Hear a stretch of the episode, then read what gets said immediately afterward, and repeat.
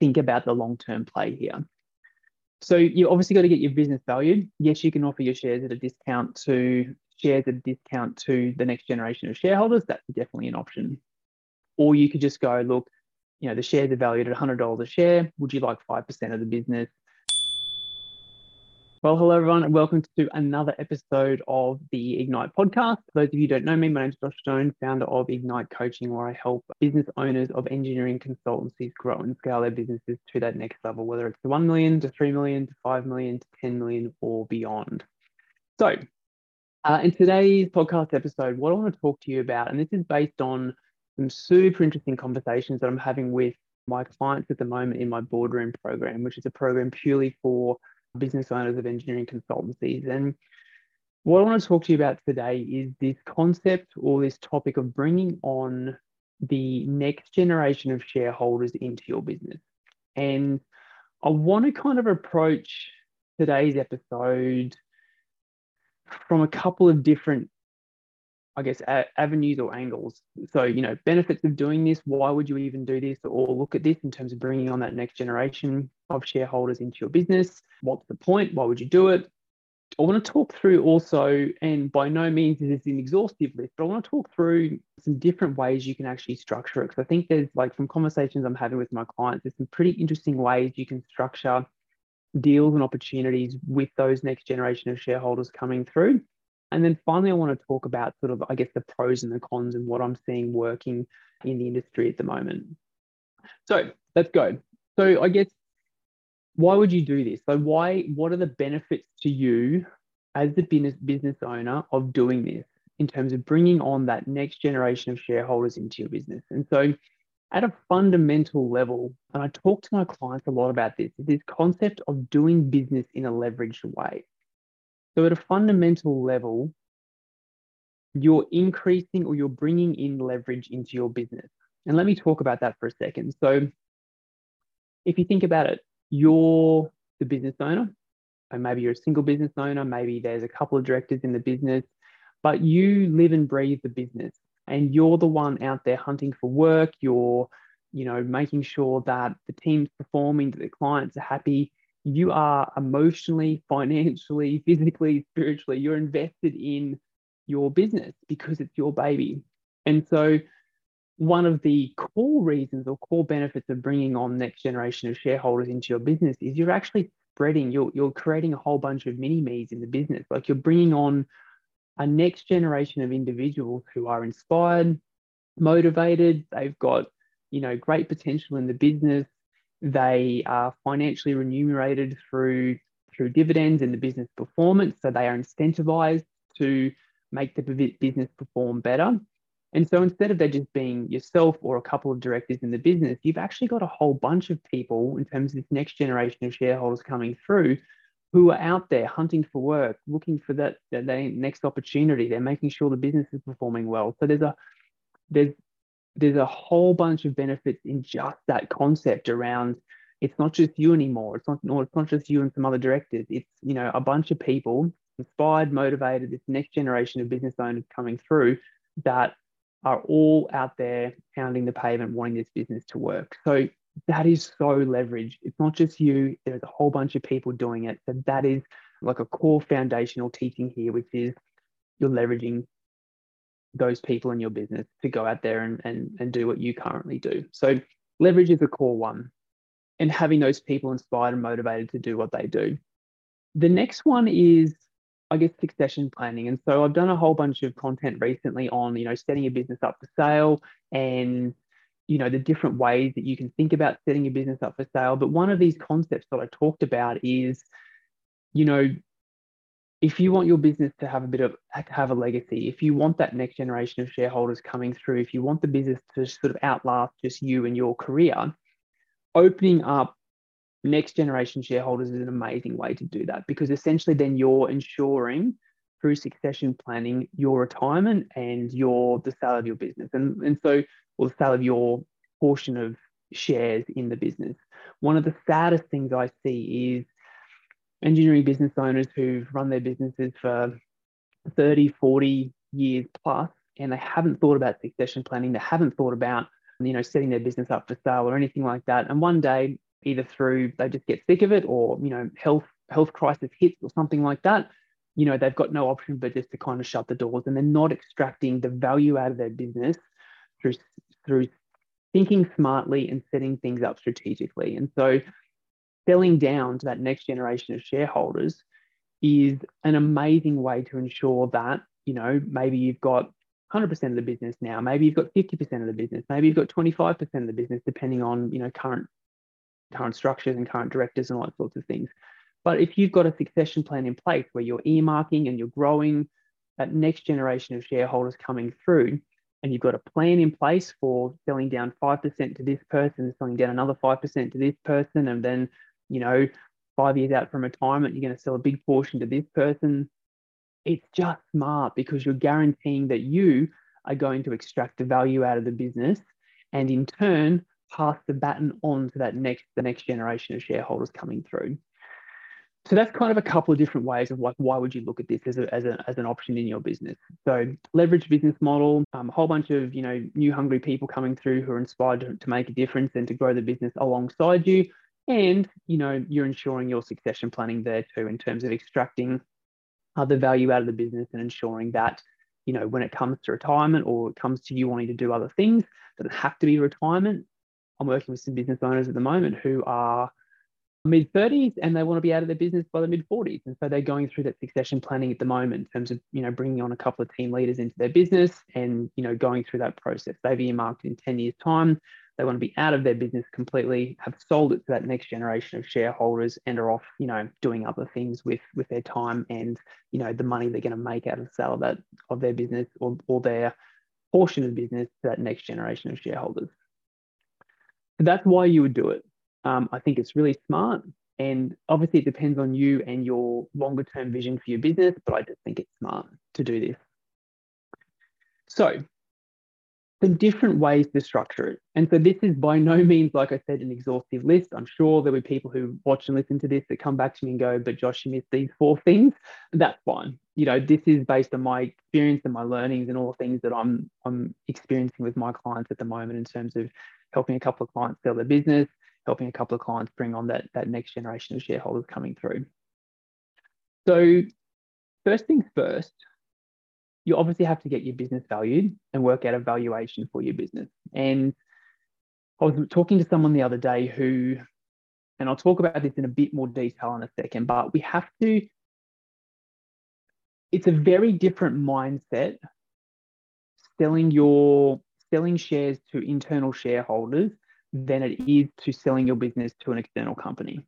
Very, very, very different mindset. And so, selling your business to an external company, you want to get as much as you possibly can for the sale of your business or for the sale of a portion of your shares and that sort of thing. Whereas with an internal share scheme, you want to make it as attractive as possible to that next generation of shareholders. And I'm not saying you discount it ridiculously large amounts or anything like that, but there is a school of thought to say if you're wanting to bring on that next generation of shareholders who've been in your business a while, you love working with them, they're hungry to grow, grow the business, they're keen to learn. There is a school of thought to say once you've had your business valued, to offer shares at a discount to internal shareholders to say, hey, look, it's worth, you know, $100 a share at the moment, but I'm actually willing to discount it to 50% or to 70% or to 80%. You've got to work that out and what's fair for you. But I'm willing to offer this to you at a discount to incentivize you to come on board. Like, you know, I love working with you. I see that you're the future of this business. Um, you know, buy in at a discounted rate and let's reap the benefits together. Because again, you've, like I said, it's a very, very different mindset to selling your business to an external company. You've got, this is a long-term play you want these people to come in and to buy into the business, to share in the vision and the and the values of the business and to grow it alongside you. And don't forget, like this leverage concept, it's not just you anymore. And so having a number of shareholders around the table means that they're all off doing their things to grow the business. And all of a sudden, like, you know, your shareholding and the value of the business is going up exponentially because it's not just you doing the work anymore. So you've got to think in that in that leverage sense. If you're, you know, if there's pushback from you going, why would I sell to to you know the internal shareholders at a discount? Think about the long term play here. So you obviously got to get your business valued. Yes, you can offer your shares at a discount to shares at a discount to the next generation of shareholders. That's definitely an option. Or you could just go, look, you know, the shares are valued at $100 a share. Would you like 5% of the business? And they, you know, a very standard way of doing it is they have to go and get a loan for that amount, pay the business that loan, and then you obviously, you know, give you've got to do all the paperwork and that sort of thing, but they get 5% within the business. And so that's just a straight kind of exchange of money for business valuation, 5% or, or percentage of that, and then you know you're off and running. Another really interesting concept that one of my clients is playing around with at the moment is essentially like a it's like an internal buyback scheme. So these are not the exact figures, but for round numbers' sake, a couple of people are buying 10% of the business. And so what my clients are doing is they're offering to those people who are buying 10% of the business, we just need you to put 3% on the table. So for round numbers' sake, if 10, 10% worth 100 grand, we just need you to find 3% of 10, you know, 30 grand, give us 30 grand, not the 100 grand that the shares are worth. And what we're going to do is come on, be a 10% shareholder. You'll receive dividends to the full amount of that 10%.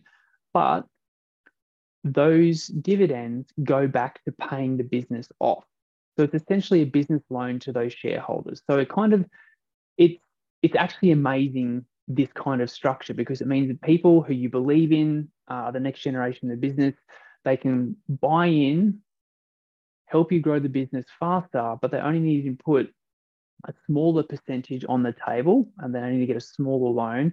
And then what happens is the business pays dividends on the larger amount, on the 10%, and that dividend goes to paying back the business. And so then once that's paid back, the next generation shareholder owns the full 10%, and then they start to receive dividends on that full 10%. So it's kind of like a you know a company kind of buyback scheme where the dividends are paying back the, the loan amount, interest free and all that sort of thing, until I reach 10%.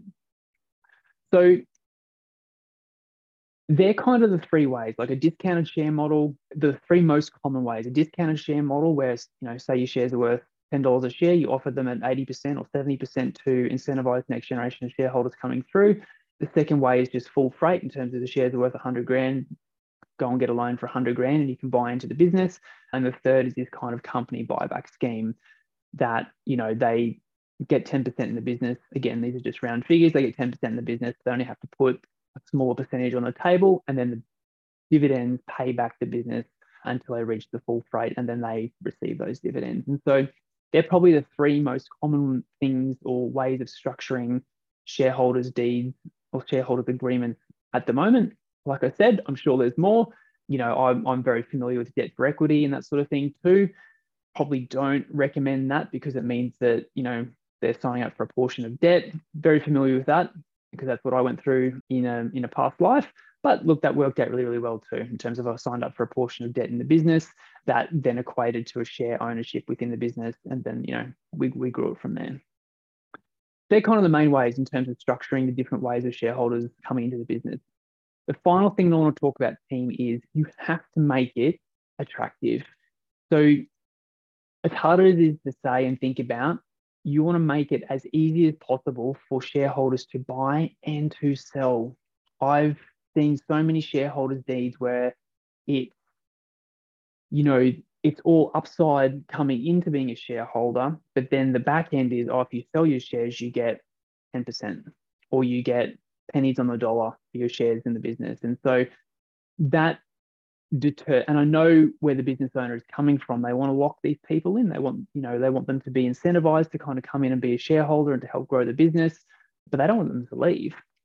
And so like I completely get that mentality, but it is going to stop good people from buying into your business and becoming shareholders because everyone's worst case. Everyone goes, well, what if I get sick? What if, you know, we decide we want to move? What if, you know, life happens and I can't sell my shares and I've worked really hard to grow my shares from 100 grand to 300 grand or a million to 4 million. And then this clause here is saying if I sell, it's worth 10% of that. Like, why would I sign up for that? So you have to make it as easy as possible to buy and to sell. So it has to be as attractive as possible to that next generation of shareholders. Remember, you're playing the long game. And like, yes, the sale of shares, you have to have a whole bunch of things set up in terms of facility that's got money in it to be able to pay shareholders out when they put their shares on the table, those sorts of things. But the, the overarching thing here is you want to be able to facilitate the buying and selling of internal shares as easily as possible because that's when people go, oh yeah, I can see if I, I come in, I, I invest my time, I really help this business grow. And like I want to stay around because I'm getting good dividends. But if life happens and something gets in the way, I know that there is a facility there or an option there for me to sell my shares and I, I can sell them at full freight. So I get the full benefit of helping build that. That's all I kind of want to talk about, team. Like it's really, really, there's a lot to it. We actually had an hour discussion in our boardroom conversation or in our boardroom session the other day about, about this whole thing. So lots more to probably come as I think about this and dive into it a bit more, but they're kind of the overarching things in terms of the kind of key concepts if you're thinking about bringing on that next generation of shareholders into your business.